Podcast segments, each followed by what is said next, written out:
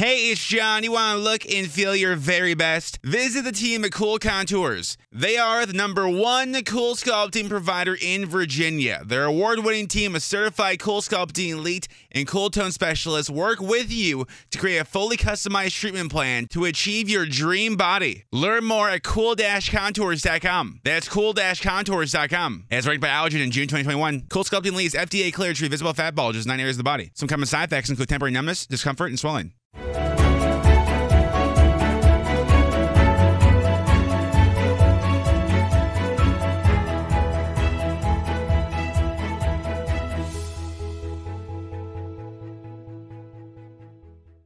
Bene, oggi parliamo di investimenti in startup e lo facciamo in compagnia di Francesco Di Blasio, Deal Flow Manager presso Beats società romana di investment advisory, e partner e cofondatore di Ulixes Capital Partner, società sempre romana che si occupa di investimenti in startup e piccole e medie imprese. Francesco, come sicuramente saprai, quando si parla di startup vengono in mente diversi luoghi comuni il più tipico, il classico giovane brillante della Silicon Valley, della California, che sviluppa all'interno del suo garage un'app da milioni di dollari. Però non è sempre così, la realtà è spesso differente, una realtà eh, soprattutto nel nostro paese che può riguardare burocrazia, tempi lunghi, difficoltà nella raccolta di capitale, anche perché appunto quello della startup, della, dello start-upper è un vero e proprio lavoro, è un imprenditore.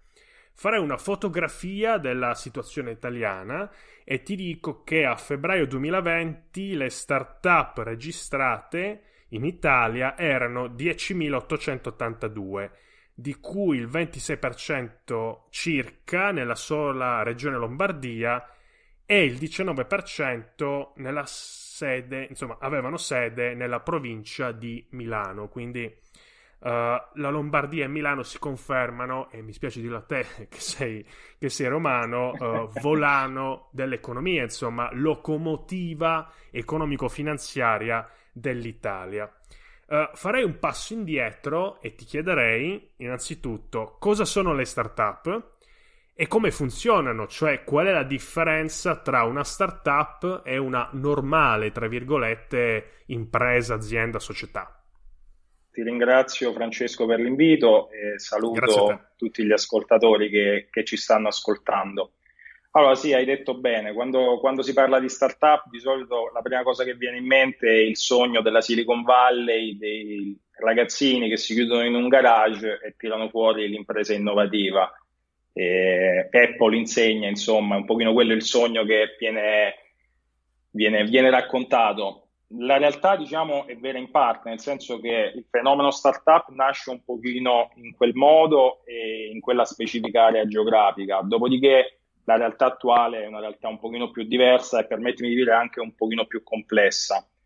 Per quanto riguarda la definizione di startup è, è difficile dare una definizione univoca di startup perché essendo un fenomeno che comunque si è evoluto con il tempo, anche la sua definizione è andata evolvendosi nel tempo. Io tendo sempre a distinguere tra una definizione, se vogliamo, economica o sostanziale del, del fenomeno startup e poi do anche una definizione che è più giuridica, se vogliamo, che per forza di cose è differente da paese a paese.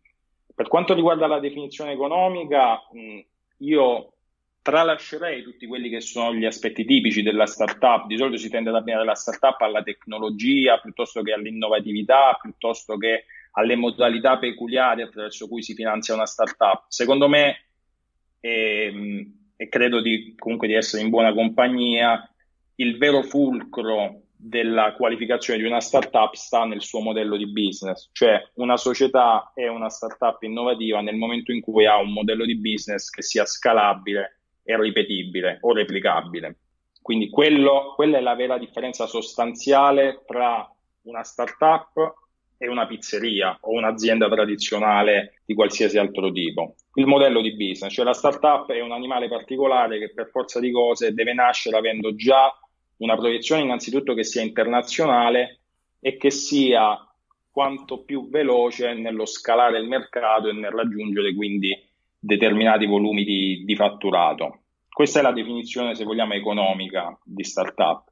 Per quanto riguarda invece la definizione giuridica, per ovvie ragioni è differente da paese a paese, mi concentrerei su quella che è la definizione italiana di startup.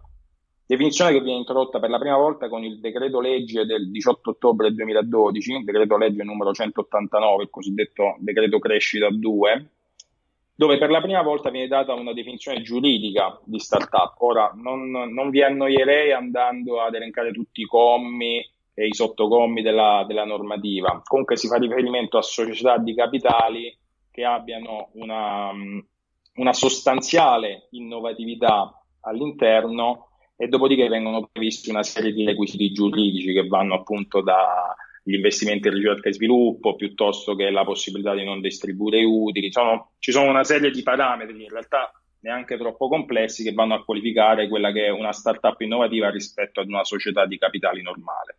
Quindi abbiamo detto innovazione, crescita rapida e internazionalizzazione sono tre elementi cardine che distinguono una startup da una normale azienda, una normale attività economica barra commerciale. Ecco. Allora, Assolutamente. Io ti direi, no? Prima si citavano le difficoltà legate alla raccolta di capitale. Anche questa volta facciamo un passo indietro, inquadriamo il concetto stesso di raccolta di capitale, ovvero io, io in personale, ma anche io, perché effettivamente noi abbiamo una startup, io ho una startup, voglio cercare dei finanziamenti, voglio raccogliere soldi per finanziare le mie attività, come faccio?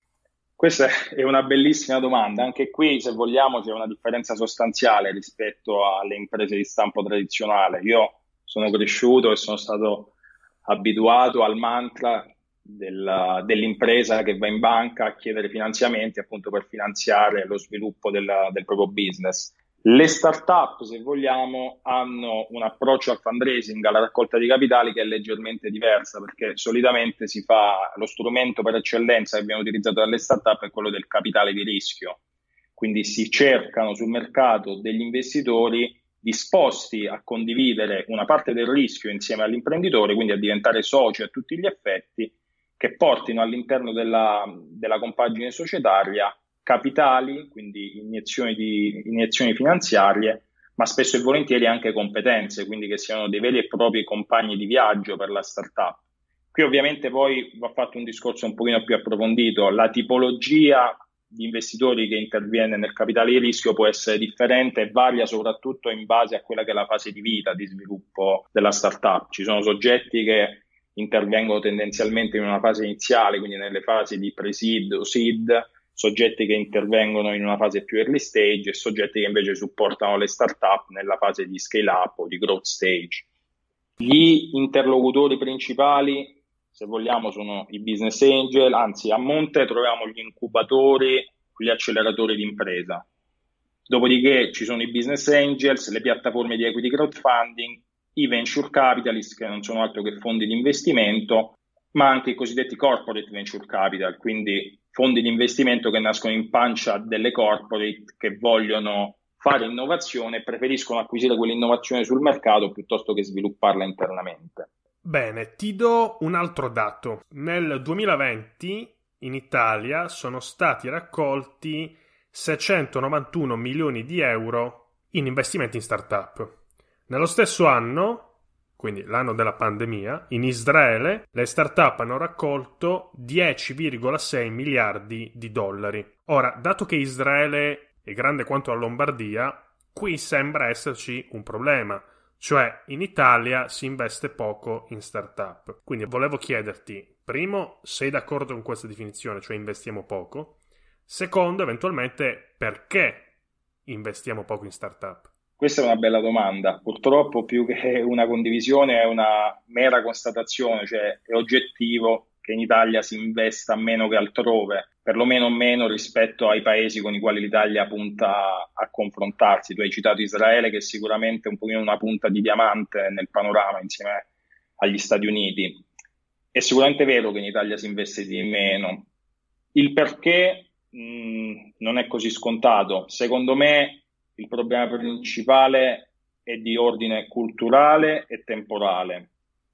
le due cose vanno abbastanza in parallelo, vanno abbastanza a braccetto, perché purtroppo da noi la cultura del venture capital e degli investimenti in startup è arrivata più tardi rispetto che ad altri paesi, senza citare gli Stati Uniti dove appunto ricordavamo il fenomeno nasce, ma anche rispetto a paesi più vicini a noi, penso ai principali paesi europei, è un fenomeno che si è sviluppato molto tardi. Ricordo, come dicevo prima, che la prima definizione di startup qui da noi è arrivata nel 2012 e, e, contestualmente anche la cultura legata al mondo del venture capital è, è, arrivata più tardi ed è ancora una cultura che piano piano si sta rodando. Devo dire che sicuramente negli ultimi anni il gap si è andato assottigliando perché mentre prima la divergenza era molto molto più ampia, soprattutto negli ultimi due anni eh, eh, l'Italia ha fatto degli enormi passi avanti. Penso ad esempio al lancio del Fondo in- Nazionale Innovazione che ha portato comunque una liquidità molto importante a disposizione delle start-up e anche gli attori che poi si muovono in questo ecosistema, sia tutto il sottobosco degli incubatori, degli acceleratori, ma anche i vari club deal, fondi di venture capital, stanno aumentando numericamente. Questo è sicuramente un bene per l'ecosistema startup perché più soggetti ci sono, più l'ecosistema cresce e più c'è possibilità che le startup possano competere poi con quelli che sono eh, i, loro, i loro competitor a livello internazionale. Ok, quindi insomma bisogna certamente aspirare a diventare i migliori o comunque prendere ad esempio i migliori, ovvero il mondo anglosassone dove la startup nasce, uh, gli Stati Uniti, il Regno Unito, l'Irlanda, dove ci sono dei grossi investimenti in startup. Dublino, insomma, è un, è un faro del mondo startup europeo. Uh, anche altri paesi che non sono anglosassoni, ma comunque hanno una cultura economico-finanziaria imprenditoriale più simile a quel mondo lì, come Germania e Israele, quindi facciamo bene a ispirarci a quel mondo lì, però il benchmark, quindi un, un parametro di riferimento, potrebbe anche essere eh, legato a paesi un po' più simili a noi, cioè come si comporta l'Italia rispetto a Francia, Spagna e Portogallo. Quindi lì possiamo effettivamente capire come l'Italia, inserita in un contesto un po' più mediterraneo, possa comunque dire la propria, ecco. Assolutamente, assolutamente sì. Bene. Uh, ovviamente oggi parliamo appunto che stiamo parlando di startup equity, parliamo di investimenti e quindi quando si parla di investimenti non, non dobbiamo per forza citare appunto uh, i venture capitalist, quindi i, i, fondi di investimento, possiamo citare anche i privati, gli investitori retail, cioè appunto i singoli che sono interessati a investire in una startup, come hai detto tu. Uh, concetto cardine di investimento startup è quello del capitale di rischio, cioè dei soggetti, no, tu conosci bene l'espressione family, friends and fools, quindi chi apre una startup inizialmente deve cercare soldi in famiglia, tra amici o letteralmente tra stupidi. Quindi puoi spiegarci quali sono i rischi e le opportunità generalmente connessi agli investimenti in startup?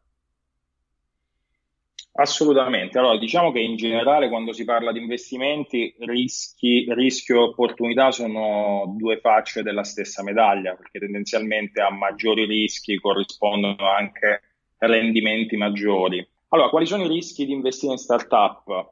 Sicuramente il rischio principale è insito nel fatto che si tratta di capitali pazienti, cioè nel momento in cui un business angel o un fondo di investimento decide di entrare nel capitale di una startup, sa che sta, si sta approcciando a una tipologia di investimento che è altamente in liquido, quindi è difficile che ci sia la possibilità di disinvestire nel breve termine e bisogna quindi avere le spalle larghe ed essere pronti a sostenere quell'investimento quantomeno nel medio termine. Di solito gli orizzonti temporali vanno almeno dai 4-5 anni fino ad arrivare anche a lunghezze di 10 anni.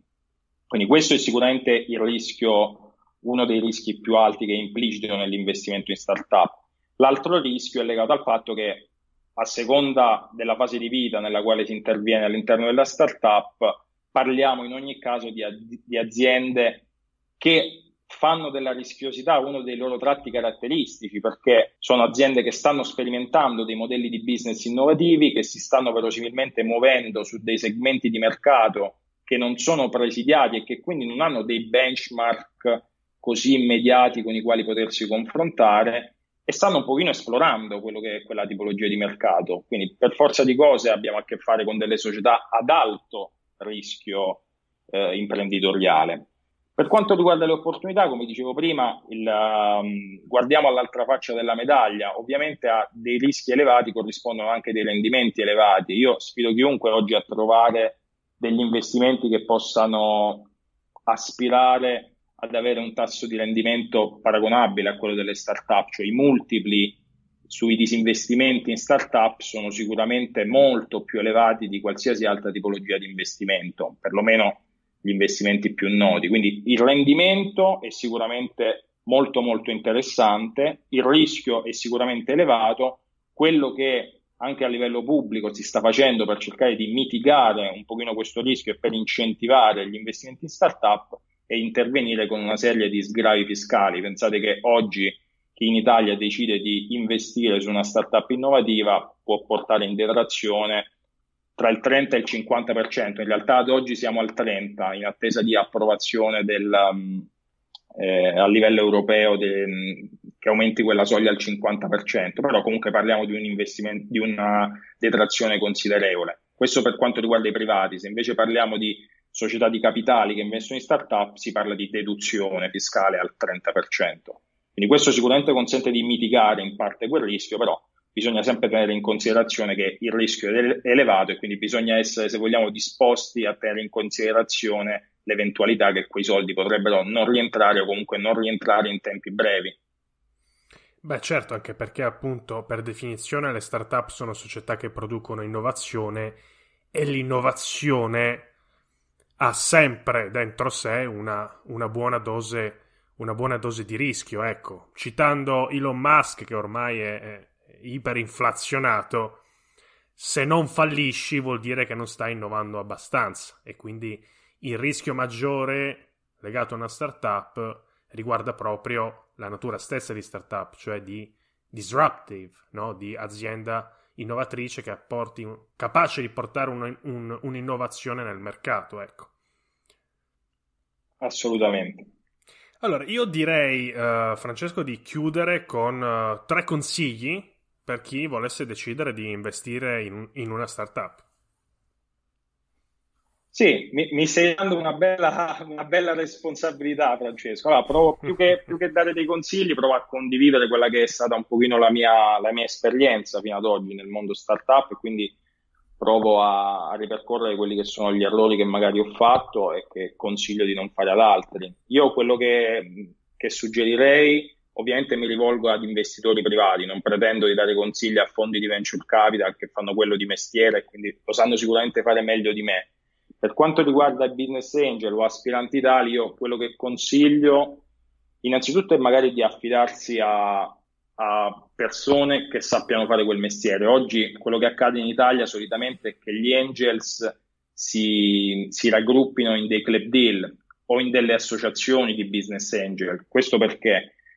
Innanzitutto perché a parità di investimento hai la possibilità di diversificare quello che abbiamo fatto con Ulixes è un pochino questo, noi abbiamo creato un veicolo societario all'interno del quale abbiamo fatto confluire una serie di soggetti che magari avevano delle disponibilità economiche ma non si erano mai approcciati agli investimenti in startup, quindi non sapevano banalmente neanche come valutare una startup. Quello che abbiamo fatto è portare all'interno delle competenze di settore e gestire accompagnare questi investitori nella scelta di un panel di società che a nostro giudizio fossero meritevoli e rispettassero comunque dei parametri eh, di appetibilità sul mercato. Quindi questo è il primo consiglio che mi sento di dare. Se non siete del settore, piuttosto che dare i soldi a pioggia magari dare dei piccoli chip a N startup più per simpatia se vogliamo che per altro, io mi affiderei a chi magari ha un pochino più di esperienza e sa indirizzarvi e gestire in maniera più professionale quei capitali. Dopodiché, se invece decidete di mh, investire da soli perché magari ritenete che di saperlo fare o che comunque avete intenzione di mettervi in gioco, il consiglio che do ai business angel è quello di investire su società che sono sia a livello territoriale ma soprattutto a livello settoriale vicine, vicine a quello che è il background del soggetto investitore. Cioè faccio un esempio, se io sono stato vent'anni un top manager all'interno di un'azienda nel settore bancario, consiglierei di investire su società che si muovono in settori affini perché uno conosco meglio quel settore e quindi verosimilmente sono anche in grado di capire meglio la potenzialità di quella startup e due, oltre che iniettare capitali, sono anche in grado di dare un supporto strategico a quella società e quindi posso aiutarla a crescere anche fornendo il mio background di competenze. Parlavo anche di vicinanza a livello territoriale perché spesso quello che viene chiesto ad un angel appunto è un supporto non soltanto finanziario ma anche operativo ed è sicuramente più facile supportare e monitorare una startup che è eh, più vicina a te a livello territoriale rispetto ad una startup che invece si trova a n chilometri di distanza. Certo, adesso con, il, con la pandemia abbiamo riscoperto l'uso intensivo delle video call e degli strumenti di collegamento digitale, però insomma vedersi e poter scambiare un'opinione a quattro occhi è sicuramente qualcosa che agevola i founder e quindi di conseguenza agevola anche gli investitori. Il terzo consiglio, sinceramente, mm, non lo so, non, non, mi viene in mente un altro consiglio perché, ripeto, non, non ho la pretesa più che altro di, di, di, dare consigli. Ovviamente se poi ci fossero delle domande particolari piuttosto che degli approfondimenti sono a disposizione. Francesco, sentiti libero anche di raccogliere eventuali spunti che dovessero arrivare e, e di condividermeli.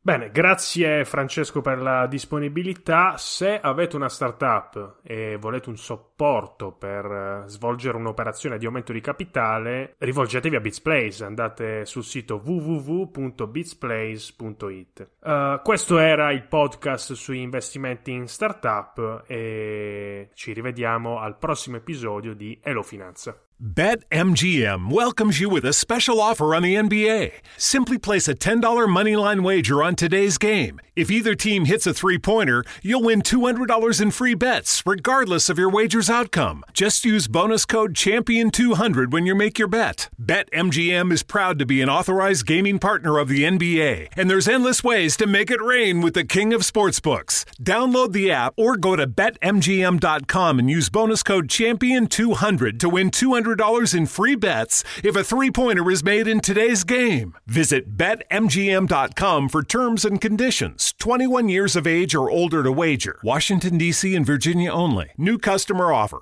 All promotions are subject to qualification and eligibility requirements. Rewards issued as non withdrawable free bets or site credit. Free bets expire seven days from issuance. Please gamble responsibly. Gambling problem? Call 1 800 522 4700. As a social worker, you can become an advocate for those who can't. Earn your master's in social work degree online to learn strategies to connect diverse populations with the critical resources they need to improve their well being, whether it's in a hospital, community service agency, or another setting. What do you think making a difference as a social worker looks like? GCU offers over 250 high quality online programs like this one. Find your purpose at Grand Canyon University. Visit gcu.edu.